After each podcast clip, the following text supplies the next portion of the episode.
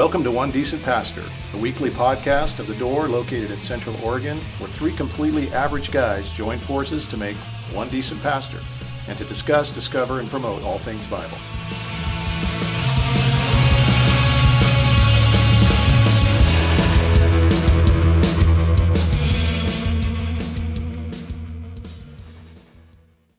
The one that was the countdown. Yeah. All right. Who taught you how to count down? I did. Yeah. One zero? That's ten. That's all you get. I think we're live. Yeah, I think live. We are. Yeah. Welcome to Table Talk. We got a new counter today, and you yeah, usually we get a, did a weird thing. Usually we get a proper countdown, at least from mm-hmm. five. Today we got one zero. Marcy's not here. Up, one so. zero. So that's yeah. clearly why we're not prepared. Yeah. We, we just want, okay. want everybody to miss Marcy here, so we are okay. Live. It's uh, Thursday morning in Central Oregon, and Thursday morning. You're t- you're tuned into Table Talk. That's right. About How, to have your life changed. How's everybody? How's everybody doing? Or and or do we need to just it's horrible announce anything? It's good? Been a horrible like half hour leading up to this. Let's pretend it's not. And uh, right. You know, I'm just kidding. Uh, food distribution is happening, right? I, I don't. I just saw something on Facebook from Diane, maybe out of the ordinary. Yeah, they did an extra one on on uh, in Lapine this week. Uh, it's going to be this Friday. Normally, it's the fourth Friday, and for some reason, they're doing it twice this month. I don't know it's, if it's because they missed one last. I month. I think there was a snow cancellation Correct. last month. Now so, that you're saying that, I'm remembering. Yeah, I don't think it's a, a new normal. I think it's just right. for this week. But uh, this Friday in Lapine, and then uh, next. But this coming Monday here in Sun River, and then the following Friday in Lapine. So yeah. I think that's correct. Look at the calendar. But yeah, that sounds right. Yeah. I don't have anything announcement-wise going on that I can think of at all. So Marcy's gone. She's in Minnesota, hanging out with her sister. The sister. So Jordan's a little down in the dumps right now because his wife is gone. Or he's not. He's sad. But he should act like he's moping around.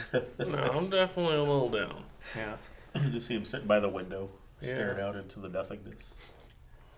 How do you know that? Have you been watching me? No, I would never do that. Okay, good. When did she come back? It's like another week and a half. That's hardcore, man. So long as she's been away, apart from each other. Yeah, maybe in a long, maybe in a year since ever. Well, pray, pray for the vicar. Pray for the vicar. Let's vicars. talk about something else. Yeah, you're going to start. You're open to dinner. Now we're all down. Week and a half, right? Uh, what's her dinner, Chad? You got to tell me what it is, and I'll tell you if I show up. You should just know when you come to my house, the dinner's always good. So it really wouldn't shouldn't matter what it is. Let's talk about it later. What are we talking about today, guys? Not food. Not, Not dinner. Yeah. Talking about what is it? Theology. Why theology matters. Why theology matters. Yeah, one of those wonderful subjects. We're still in the church, and we, so we're going through and trying to figure out, like, like kind of what are like some essential subjects we should be talking about when it comes to the church, and when it comes to you know letting people in on just information about the door and how we view certain things and what we esteem, and and uh, so theology is definitely one of them. Why theology matters, we thought would be um, pertinent to talk about. So, um, our opening statement on the website starts with this. The Door is a non-denominational, Bible-believing, Bible-proclaiming church. Why did, do we see fit to, to lead our statement out that way? What do we mean by putting that there? What are we saying?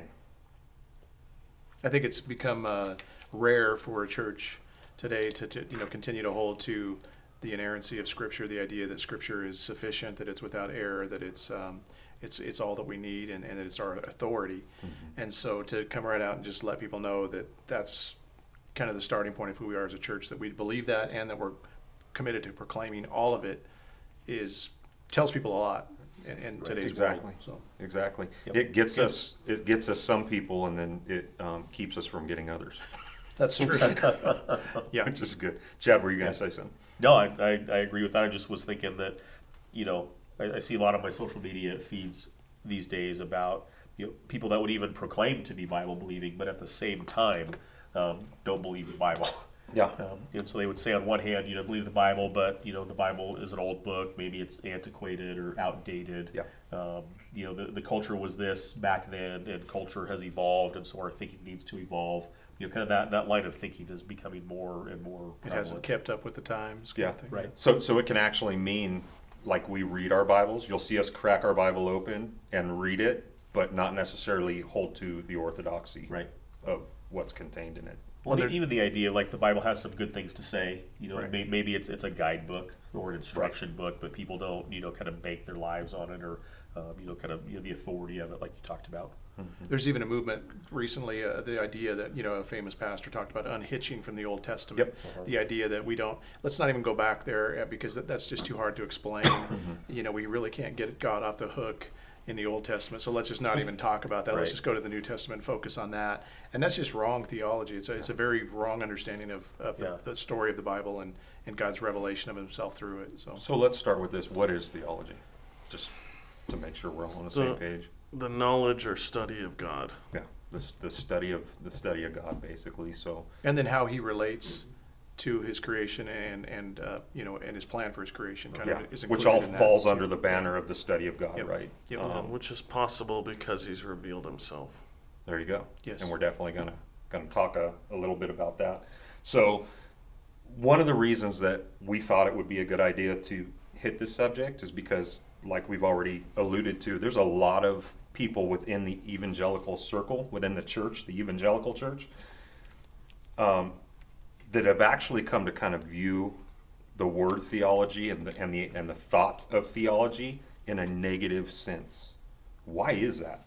Why why are there so many people um, that kind of poo-poo theology that are Christians? I think, I don't know if anybody would, would consciously say this, but I think kind of under the surface there's this idea that, you know, if, if God is real and if God has revealed himself to us, Just, just logically, thinking logically, then, then we better pay attention to what he says. And if we do that, then, you know, there, there's there's a power that's higher than me. Uh, there's somebody or something higher than me dictating my life, and we just don't want our lives to be dictated. Mm-hmm. Yeah, I think, I think also theology sometimes is seen like as a thing for universities or academics. Yep. And that, and it's kind of almost like paired off against the idea of being spirit-filled. That, like, you know, theology uh, is this like staunch, boring study that, like, almost can lead you away from God. Like, it's the spirit's not there, you know, right. and that it's like knowledge puffs up. Pure, yeah. Like, this is just academic. Yeah. yeah, and then, you know, against more spirit filled or, or what I feel or whatever. You know, For sure. kind of I was even thinking of there was a time when we talked about religion versus relationship. That mm-hmm. that was there was a guy that did a thing about it, and we viewed that as like, I think we do the same thing with theology. Like, one is just cold, hard facts mm-hmm. that don't. You know, they don't, and the, the other is the where, the where it's really important, the relationship aspect. So we just kind of almost get rid of the idea of theology or doctrine, sure, because that's that's uh-huh. just the religious stuff, and focus on the relationship stuff, right? Sure. And it's a nice idea, yeah, but it, it's got it creates a problem. Yeah, for sure. Um, yeah, I think a lot of people get get theology crossed with um, just something that's straight intellectual or mm-hmm. or just knowledge, yeah. which we we know the Bible. You know, Paul has some statements that he makes pretty strongly against just that. Um, the Pharisees kind of got ripped for that. They knew the right things, but they lacked the relationship part. And I think sometimes people will put that together. Um, one of the things I, I wrote down is is that a lot of uh, evangelicals, I think, see a lot of divisions. We talked about last week, fragmentations in the church. Mm-hmm. Um, a lot of times that comes from people focusing too much on theology and, yeah. and getting nitpicky um, with, you know, where they stand on, on some of that. Yeah. So um, knowledge, even work, I think you kind of said it earlier, it's it's this thing that almost seems like like drudgery. Mm-hmm. Like, oh, this it, like this is going to take work. Like, I have to, and, and in, in a way it does. I, I think for me, I was thinking about this this week. I, um, I'm, I'm ho- like, my biggest nightmare is that I'm in school again. I hate work, I hate academics, I hate cracking books, I hate reading, I hate all that stuff. And uh, I remember as a young Christian, uh, being in Bible studies and people always giving me, like, you know, read this scripture, we're going to talk about this next week. And it was, it, it seemed at first like work, like the same old thing.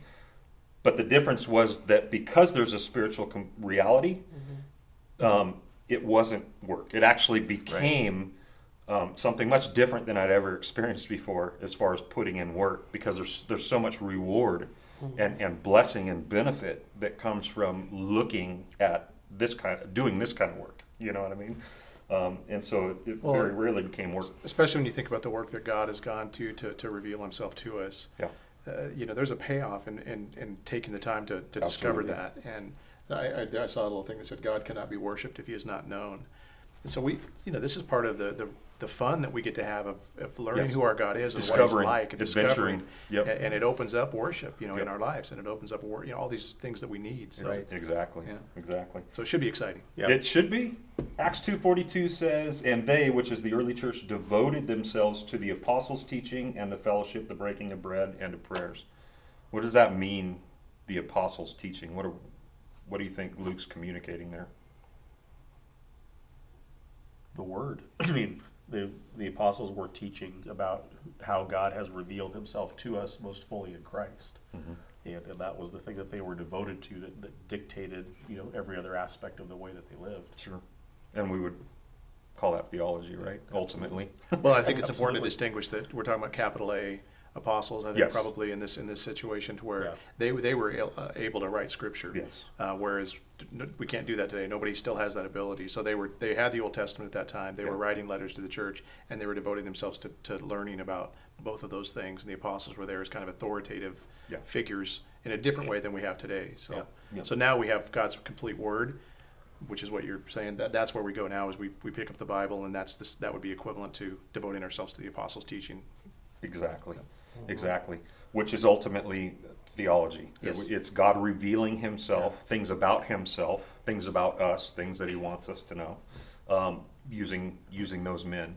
Um, but but I love that, that when the church was formed and came together, and this is, of course, an ongoing pattern, this is what they committed themselves to. Like, this is what they huddled around, was theology. Um, and it's ultimately what we do here, too. We, we see value, of course, in um, singing songs and, and, and praise and praying together and all those things. But I, I think that, that we all have always felt strongly convicted that, that that main table that you're setting, that we pull seats up to, is the Word of God, you know. Um, for well, reasons that right. can't even, be duplicated. Even, and even in the things you just talked about, prayer and song, mm-hmm. those things are are steeped in theology, or, you know, good and bad theology. Well, they're even an outflow of, yeah. Yeah. we'll talk about that. They're, yeah. they're so, the result of. So even even those things, we don't think of them in the same, in the same bucket, but they're part yeah. of the same thing. Yeah, yeah. yeah. absolutely. Well, if it's true that God has revealed himself to us, then, then we ought to want to know who God is. Yeah, you, you, you'd think so. Yeah. Um, I was thinking, again, what's maybe one of the reasons why people kind of poo-poo it. And I think some people, even Christians, like to hold on to um, a God that they have fashioned. Mm-hmm. They know that if they go to the revealed word, that they might be right. faced with things that they don't want to be faced with, um, and, and don't want correct. And so ignorance can become bliss. And, and it's yet another reason right. why some people stay away from theology or deep study or deep commitment to the word. Now, I, I, think, I remember people distinctly saying, you know, the way God reveals himself in the Bible, if that's what God's like, I don't I don't want anything to do with it. So they'll just kind of create something they are comfortable yeah. with. Yeah. And that's called that's, idolatry. That's, I mean, even some of the, the big books that have come out over the years, I mean, The Shack is a perfect example of that, mm-hmm. where that resonated with so many people because they understood God in this new, fresh way. The problem was, it wasn't a biblical way. It wasn't the right. way God chose to right. reveal himself in Scripture. Right. It was a completely different way to, to view him right. that helped people in some weird way, but it wasn't accurate to right. God, and that's that's where you run into problems, you know? Right? Which we would yeah. probably call like new revelation. Yeah, which even, which there is no new revelation. Um, yeah. In fact, let's go ahead and go to uh, Psalm chapter nineteen, and uh, we're just gonna we're just gonna basically our takeaway today will be four reasons why theology matters, and I think they're all um, kind of implanted in what David says in this chapter. Did you say nineteen or one nineteen? Nineteen. One, nine. There's a lot of highlighting in there. Must be a good one. Like if Ty was counting down, like one, zero. You gotta is your whole, dude. Your whole chapter is highlight. Why didn't you? Well, I don't know. Why do you use that color? Green. Yeah. It's a secret code. Huh? It's not. I just had a green one. uh, Psalm nineteen, Uh, one of you can read down to uh, thirteen, one through thirteen. I'll read it. Do it. The heavens declare the glory of God, and the sky above proclaims his handiwork. Day to day pours out speech, and night, and night to night reveals knowledge. There is no speech, nor are there words, whose voice is not heard. Their voice goes out through all the earth, and their words to the end of the world. In them he has set a tent for the sun, which comes out like a bridegroom leaving his chamber, and like a strong man runs its course with joy. Its rising is from the end of the heavens, and its circuit to the end of them. And there is nothing hidden from its heat. I'm going to stop you there real quick. So there's two, there's two different kind of categories or types of revelation that we have. What are those? General and special. Boom. General revelation and special revelation, and what we what David just unpacked for us here in the first. We talked about a young adult. We, we just talked about it a couple nights ago. Uh, what what David gives us here in the first six verses is basically what we would consider general. In other words, what we see around us, what God has created for us to live in, uh, clearly displays things about Him. It tells us stuff about mm-hmm. Him. And then now from seven through thirteen, it's going to go into special revelation, which is the Word.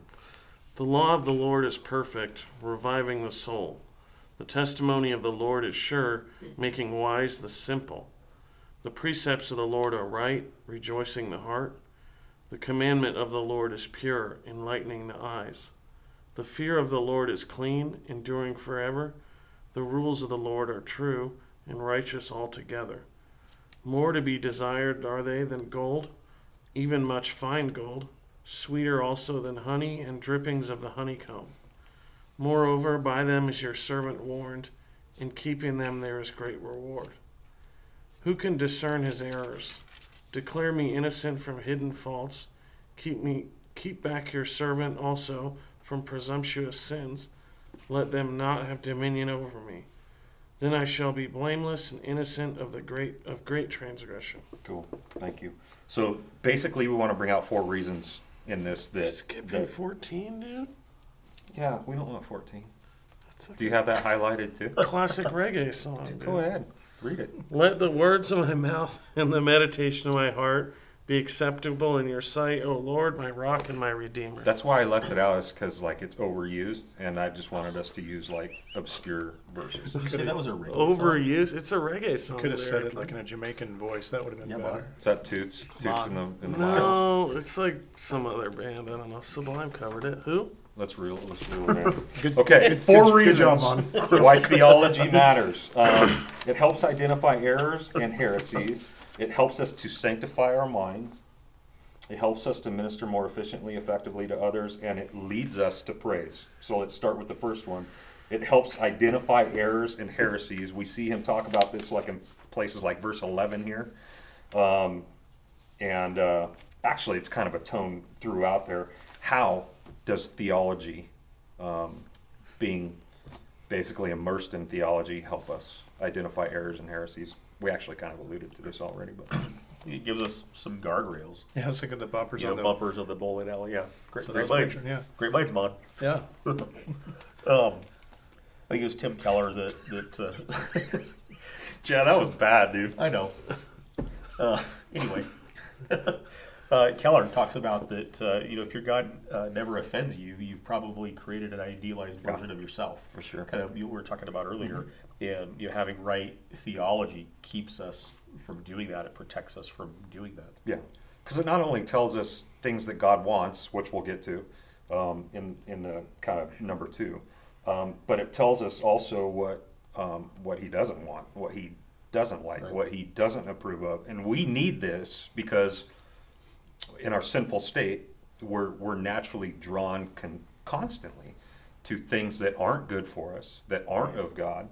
Um, and so it's kind of, in a sense, like a like, like a compass, like we talk about all the time. Brent always says that points us true north, or like a G P S, like a, a true G P S. Yeah. Did I tell you the story that I think I told this before when we went to Chicago, and uh, this was years ago, and uh, we were uh, standard, our uncle, not uncle, he was a cousin, I guess, that worked for the, the, he was a detective in Chicago for years. And so he was telling us about all the places not to go.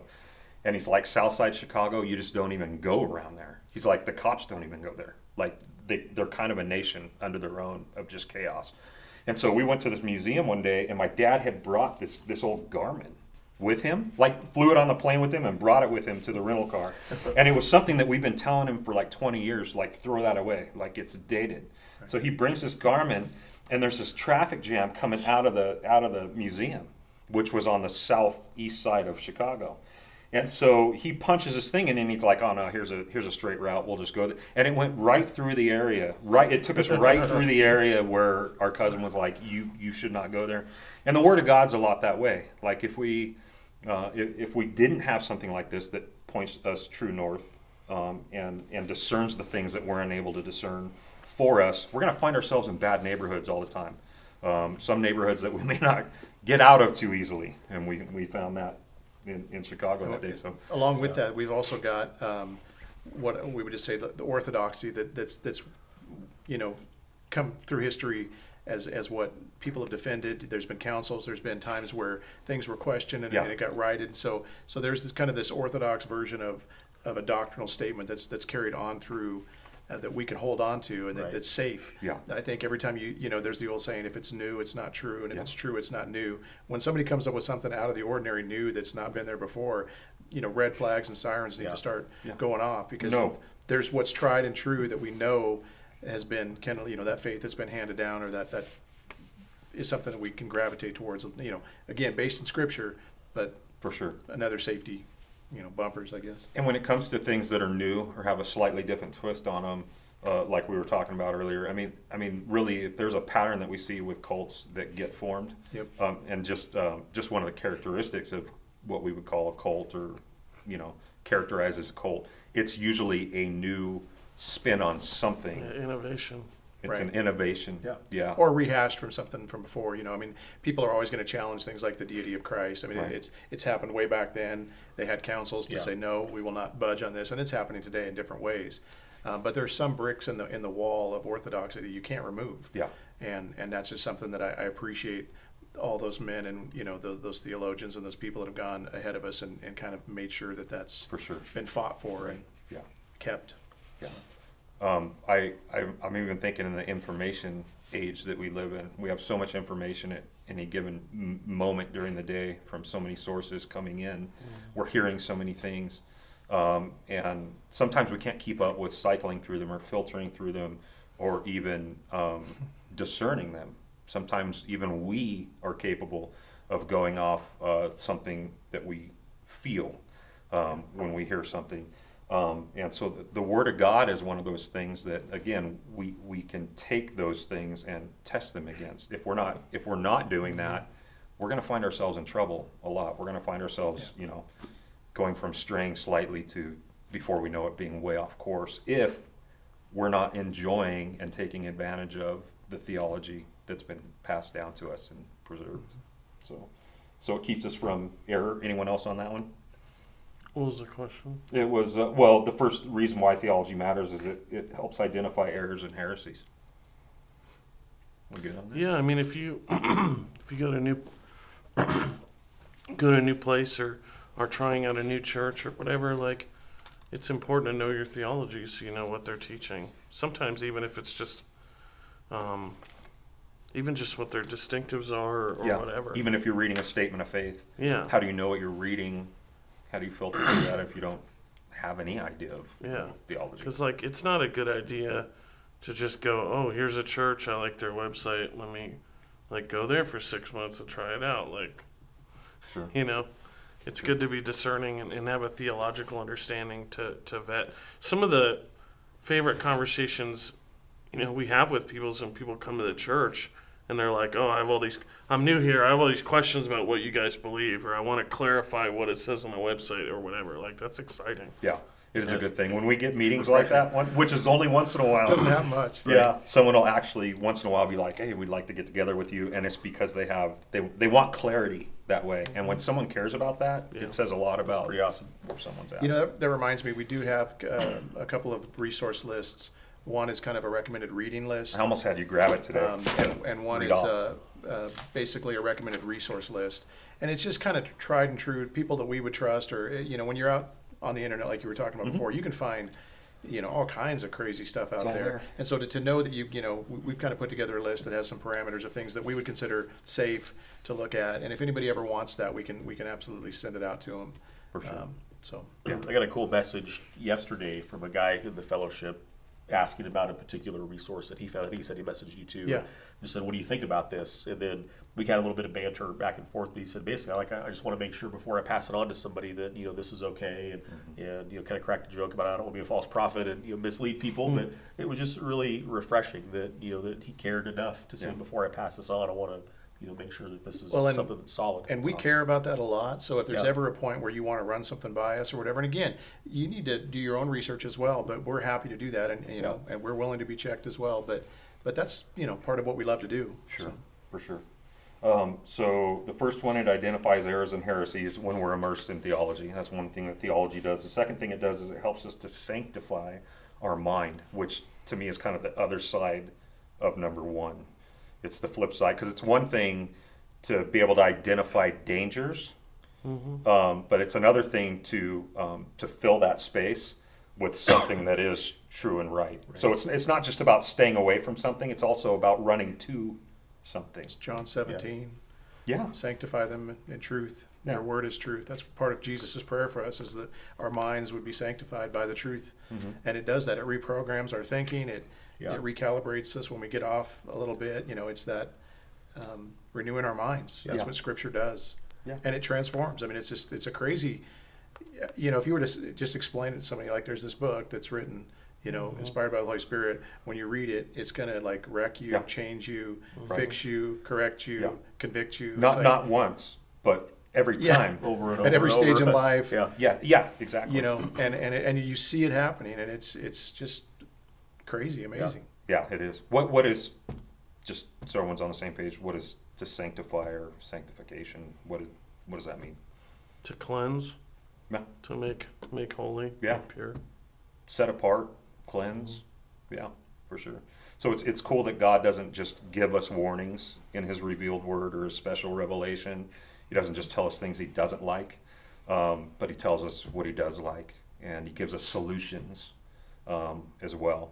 And, and the Word of God does that. Uh, theology does that. The farther you go down the hole, the more it does that. That's yeah. what's so rad, is it's it's it's, it's like, not just a surface thing. It's like adding bleach to dirty laundry. It, it, yeah. Uh, yeah. it makes it white again. Yeah. yeah, yeah. And you can't you can't exhaust it, like we were talking about. It's not it's not something that runs out, or that you arrive at a place where um, where you've where you've received all that it has to give. It's the the more that you grow, the more that you mature and you go into it, the more it it, it gives and gives and gives. Yeah. So I would think about like Philippians chapter four, I think it is, where it talks about, you know, Paul says, you know, whatever things are true and whatever things are praiseworthy and whatever things are noble, yeah. and he's got this list. He's like, think about, you know, those things, yeah. set your mind on those things. And you know, the, the Bible, it, it doesn't just tell us the things that make God angry. Right. And, mm-hmm. and, and you know, maybe that unhinging from the Old Testament, you know, I think sometimes we, well, God was mad in the Old Testament, and right. God is loving in the New Testament. Right. But, but the whole Bible uh, shows God's holiness and shows God's love and shows his judgment and shows his grace and, mm-hmm. and all of those things. And the more that we, that we immerse ourselves in it, the more, ideally, that we become in awe of who God is. Sure, mm-hmm. sure. And I think uh, this is part of what David talks about here, seven and eight. The law of the Lord's perfect, reviving the soul, mm-hmm. setting it apart, yeah, um, yeah. cleansing it. The testimony of the Lord is true, making wise the simple. And I'm the simple. I'm as simple as they come, and uh, and it's it, it's giving me things that, you know, yeah. um, I wouldn't otherwise come up with on my own, uh, for sure. The precepts of the Lord are right, rejoicing the heart. The commandment of the Lord is is pure, enlightening the eyes. And and so I think all of that is a result of what theology does. When we're immersed in it, it, it sanctifies our minds. Right. It, it definitely changes you, transforms you. So uh, number three, um, theology matters because it helps us minister more effectively, efficiently um, to others. How, how so? How does it do that? I was thinking the, the main way for me when I was thinking about this that it does that is that, um, that theology actually Um, always has me running away from myself rather than to myself. And so it, it's it's always leading me to others, um, to, to being centered on others rather than being centered on myself. That's one of the things that theology does. And therefore, I, I become a better minister. I become a better servant. I become a, a better lover of people um, when I'm more out of myself. And I know that this is, this is one of the weird things in the Bible that the world can't grasp. It's backwards from what we're told to do and what we're told makes us happy and what we're told makes us joy, which is more of us. We need more self-realization, where the Bible actually says, I'm going to lead you away from yourself, mm-hmm. and you're going to be free when you do.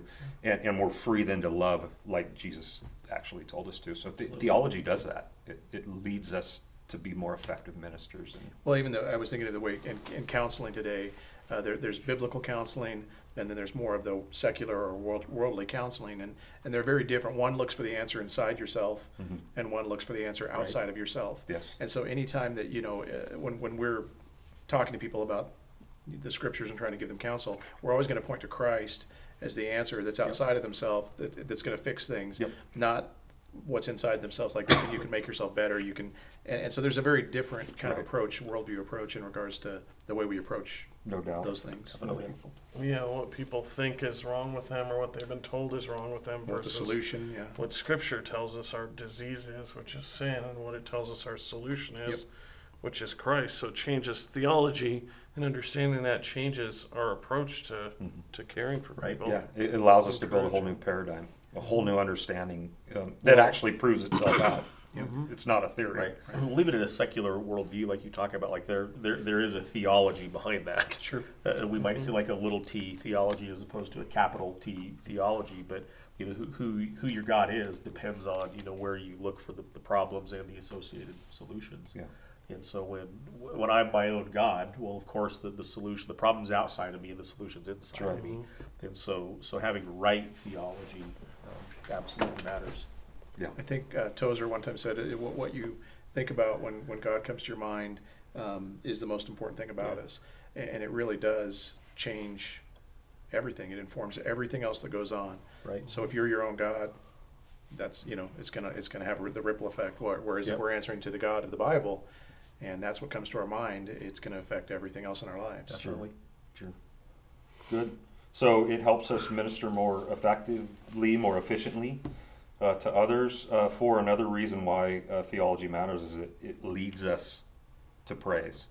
And um, yeah. this happens almost every time I go into the Word of God, depending on what kind of mood and mindset I'm in. Uh, if I'm in a normal mindset, um, the, res the natural response to, to spending time looking at Him and hearing from Him is always to praise Him.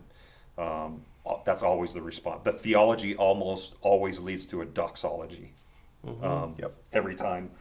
Um, and, of course, you know, David mentions this here in eight, the precepts of the Lord are right, rejoicing the heart. So, uh, you know, we talk about the word being life-giving, giving, and, and this is a reality of it. Theology is life-giving. It's not just this academic um, exercise that we were talking about. It, it's, it, uh, it's actually reps, spiritual reps, and you know, life-giving reps, um, the more that you get into it. So, um, yeah. Well, I think there's a reality that, that that we praise whoever or whatever our God is all of the time. Um, you know, Romans one talks about the, you know, the problem of humanity is that, that we got things backwards and we, we worship the creation over and above the Creator, so the, so created things became our God. Uh, and that's the entire problem of humanity is that we worship the wrong things. Yeah. Um, one author I can't remember, a book I read years ago, talked about the, the you know the word unceasing worshipers. Mm-hmm. The idea is that, that worship is, is something that we direct constantly, mm-hmm. you know, towards something or someone. And so the question is, you know, who or what are we directing it to? Right. Uh, but but we never cease worshiping someone or something. And so as we continually come back to you know, how God has revealed Himself to us, that of course that's going to create worship. Mm-hmm. But but if if this is absent from our lives or not important in our lives or not a priority in our lives, we're, we're still worshiping something and we're directing it somewhere. Yeah, yeah, we're all worshipers. Uh, we were created to worship, and um, but this actually calibrates us, centers right. us it's a good word, on, the one that, on the one that we were created to worship. And that's why there's actually full joy, satisfaction, fulfillment right. when he is the object of that worship. And theology yep. allows well, that's why it to be. You know, getting him right according to the way he's revealed exactly. himself matters so much, because yeah. that is a God worthy of our worship. That's Whereas right. so many so many people out there have this view of God that is it's it's just a pitiful. Why would you worship a God who isn't in control, who doesn't know the end from the beginning, who right. the, you know, the way that so many people view God is so anemic and pathetic, and, and it makes you wonder why they're even, you know, but the way God reveals himself in the Bible, mm-hmm. you know, it, it, he is so huge, we are so small. Yeah, yeah. He's so, it just, you know, of course he's, you know, somebody we're going to worship when we understand yeah. him properly. For sure. You know, you think of like when people encounter angels yeah. in the Bible and they just drop down on the ground and, right. you know, start like worshiping, or I'm not worthy kind of a thing. And like, that's what glory and holiness like does to us. They reflect God's light. And so when we encounter God in Scripture, it causes us to do the same thing. Absolutely, right, absolutely. Um, and so there's one more I want to throw in here, because we, we do hit this one often, and it's extremely important, is our, our theology, what we believe, very much affects how we live, which actually is kind of what we've been saying in all this, but right. maybe we can say it in a different way. When we use words like exposition, you know, when it comes to preaching or handling the Word of God, rightly interpreting. So it's it's not enough just to read your Bible. We also want to read it with the the intent of the author. We want to read it, um, ex, uh, exposit it in a way that um, it was intended to be, because there's a lot of people that can read their Bibles very wrong.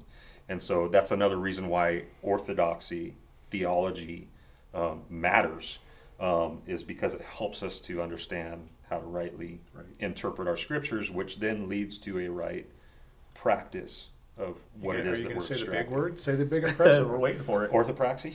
Yeah, proper, what are we doing? Pro proper orthodoxy leads to proper orthopraxy. I there thought you, you go. were going. Yeah. And so this is this is why we encourage you guys so much here uh, to do that. You know, you got the um, glasses on and everything. Yeah, just gonna, yeah. Well, you know, say the smart word. I know you know it. I'm just kidding. Yeah, I. Do you guys want to add to that? People are Googling right now. Or do you just yeah. want to sit and make fun of it? I'm not making fun of it. I know. What would you I can handle it. What would you say to someone who's, like, avoids theology because they're afraid, like, that they'll get it wrong? That, you know, we talk about how to interpret Scripture and these things, and that seems, I remember a time when I was a kid, and that seemed, like, impossible for me. Like, what would you say to someone who's like, you know, I let the pastors do all that, and they're going to feed it to me directly rather than going to the Word? I'd say you're missing out big time, because yeah. there's something about it. There's a little book I, I had in, in Bible college called uh, Know Why You Believe What You Believe. And it was a very small book that just kind of pointed out the fact that y you're going to benefit. You're going to have, you're stand on more solid ground, whatever it is, if you just know that you can defend what you believe, you know. And, and I think most Christians can't. Yeah. And so, you know, as far as just having kind of a strong faith and a hope that's a little bit more real, that's, that's what comes from that. So... Um, I appreciate the guys in my life that have always challenged me on what I believe, and then I have to go back and defend it by Scripture. I come out so much stronger and more assured of what I'm, you know, what I'm believing and all that. So you, instead of being tossed to and fro, fro, throw, to and fro, fro. From, uh, from the waves. Fro. Uh, I almost lisped to and throw. Instead of being tossed to and throw, you, you're definitely more, you know, established in, in what you believe, which is a good thing yeah. for everybody. So. Yeah. Yeah. Well, I think we, we can approach Scripture in a couple of different ways. There are big words for these too, but you know, we can come to Scripture with our own ideas and kind of dig and look to try to confirm, you know, maybe what I already think. Wouldn't you say that's the default position it is, for everybody? Absolutely. Yeah. Our, our default when we when we come is to read it like we would any other book. So we're coming with um, with our own lens, right? W with us being the central character reading it for us. Yeah. And so, the Bible's so a little different that way. Pick the hot button issues of, you know, the cultural moment that we're in right now, and we can take those issues and go to the Bible and say, okay, I'm going to dig and try to find a, to confirm, you know, what I think about this. Or we can come to the Bible and just let the Bible speak to us uh, and change what we think uh, right. and, and affect the way that we think. What's the big and, word for that? Uh, eisegesis is when we come to the Bible with our own ideas, trying to make the Bible say something. Yes. To exegete or exegesis is when we let the Bible right. speak to the us. The ex meaning to extract what's there rather right. to impose what's there. Yeah. And, and so that, that's key, that we come to God's Word uh, with a willingness to have our own ideas challenged uh, and changed, and that we come even with a willingness to maybe even be offended at what the Bible might say to oh, our bride. Oh, expect to be. Right. Over and over again. Yeah. There's still stuff in here that I, I don't get down with. Right. There, there's stuff that's just harsh and difficult to understand and even seems wrong. Yep. Like that, that doesn't make any sense. And, and yet, who am I to to tell God what makes sense and what doesn't? Right. I'm the broken one. People like to ask me, like, what's your favorite book of the Bible? John Brandon asked me this at youth group last night, and I like to respond by answering and then saying, what's your least favorite book of the Bible? Just to see what people will say. Not that it's, you know. What's your least favorite book of the Bible? Hey, what's, Mark, your, what's Mark, your favorite gospel? Mark, what's your least James, favorite gospel? Yes. Yeah, let's put the gospels in order. You know, there's yeah, only two ways put them in order to right rank now. Them. You know that. Rank them. We've been through that. Cool. Anyone else got any any parting words, anything that needs to come out as far as the importance of theology? We do we do want you guys, as pastors, we, we want you guys to benefit and be blessed by theology. We want you to dig more into the Word of God and to uh, just, again, enjoy the fullness of, of what you'll find there, the safety of it, and, and even the praise that comes out of it. And um, uh, it's not it's not dry and sterile and clinical and academic. It is... It's life-giving. Mm-hmm. Right? Yeah. I would just stress that, uh, you know, and I, I see it in, in all of you, and I know I have it as well. We love theology. Mm-hmm. We're committed to sound theology. It's something that um, I think you could come to this church and easily think, you know, just by the way we look and the way we do things sometimes, that that's not super important to right. us. And it really is extremely important to it's us. It's like the most important thing. It, yeah, it's something we, we absolutely um, love, and I appreciate, you know, your commitment to it. The thought of being wrong and even what we teach on a Sunday is devastating to yeah. us. It's, it's, it's actually happened before where, yeah. where I've been wrong or said something wrong in a sermon or something, and it's been brought to my attention, and I literally will lose sleep. Yeah. And, and it's not just because... I'm prideful and I was wrong. It bothers me right. that I've mishandled or misrepresented, and I know that you guys yeah, are, same are the same way. No, you can't yeah. wait to get back and correct that or yeah. right. you know, um, clear it up, because it is it's such a serious thing. What we believe and what we teach about God matters so much, yeah. yep. and we don't want to get that wrong in any way. So I just appreciate the commitment that we have to sound orthodox right. theology and doctrine in this church. Yeah. Well, I think, I think uh, kind of to go along with what you said, you can... Um, see what's most important to somebody by what it is they talk about the most. And I was thinking about this this week, how we spend a lot of time together outside these walls. We spend a lot of time together. And there's th- it's not even a contest, at, I think, where we spend the bulk of our time talking yeah. about. We sit around off the clock, quote unquote, talking about the things of God, because that's what, what matters most right. to all of us. And that's just a cool thing. Yep. Yeah, we used to sit around having those conversations, and every once in a while you'd be like, this should be a podcast. Yeah, like, and here we and are. And here we yeah. are. Yeah. I wish people could be flies on the walls yeah. for this, you know, so, and then yeah. here's here's Table Talk, which is kind of that, so. I can't remember who it is. It, it might have been Tozer, because it lines up with your the earlier quote that you mentioned, but somebody once said, like, everybody's a theologian. Mm-hmm. And so, you know, my encouragement would be, like, realize that, that you already think things about who God is or isn't. Yeah. And, and so maybe this idea of theology, while it might sound, you know, academic and, um, you know, a big mountain to climb, like ev- everybody has thoughts already about who God is or isn't. Mm-hmm. And because that's true, uh, you know, we want to make sure that we have right thoughts about who God right. is and isn't. And there's one place to find that. And yeah. so don't let the idea of theology be a scary idea, because you're already engaging to some degree or another in theology. Yeah. And it's, yeah, the special revelations where, where we get that. You know, God's, you know, preserved that yeah. for us and handed it down for us, and, and so abu- use it and abuse it heavily. Right. Yeah. I'd say sometimes we think of theology as like, you know, a Christian dogmatics, you know, textbook that's just kind of like article one, paragraph one on God, and it's just like, you know, this very a- academic, intellectual kind of thing.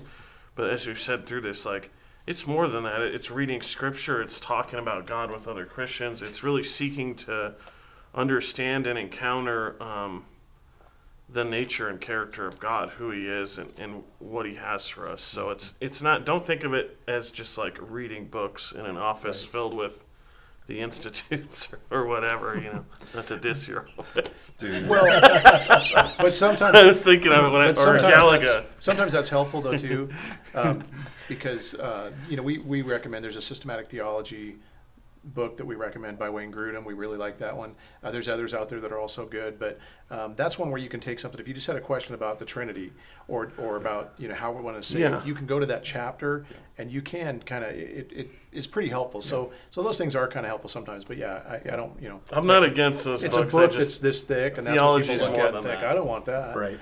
But theology happens in so many different areas. That's why we have to be so careful, yeah. because that, I started to say that before and I lost my train, but even the music we sing here at the yeah. door, uh, the books we recommend, all of these things matter to us as far as... It's all preaching a theology. It's preaching yeah. theology. Is it a you know? right theology or a wrong right. theology? Even the, the little saying we have at the, during the praise and prayer time, the sharing time that says, you know, the, the, the pastoral general warning. That's Sometimes the, people yeah. get up there to say a prayer and they will pray wrong yeah. things about God. Yeah. I mean, theologically wrong things.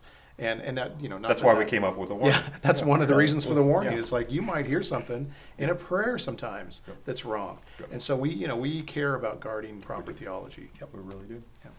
Good stuff, boys. Um, when do you want to praise out here? Sure. All right. You guys can do rock, paper, scissors. Father, thanks for today. And uh, um, things that we can sit here and dialogue uh, on a topic such as this. But more than that, God, we just want to say thank you that you've revealed yourself to us, uh, that you've made yourself known uh, through your word and through the person of Christ. Uh, thank you that you've given us minds and intellects that uh, have some ability to uh, understand what it is that you've revealed to us.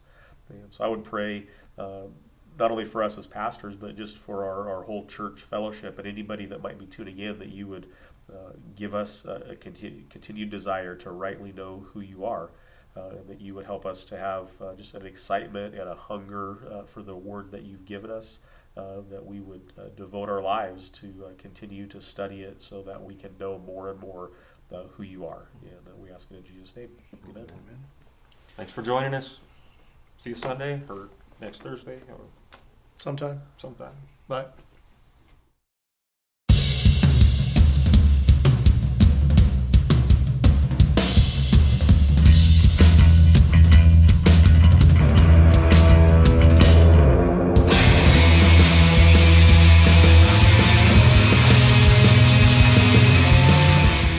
Thanks for tuning in to One Decent Pastor. If you'd like more information about the church, go to our website at the door three r dot org.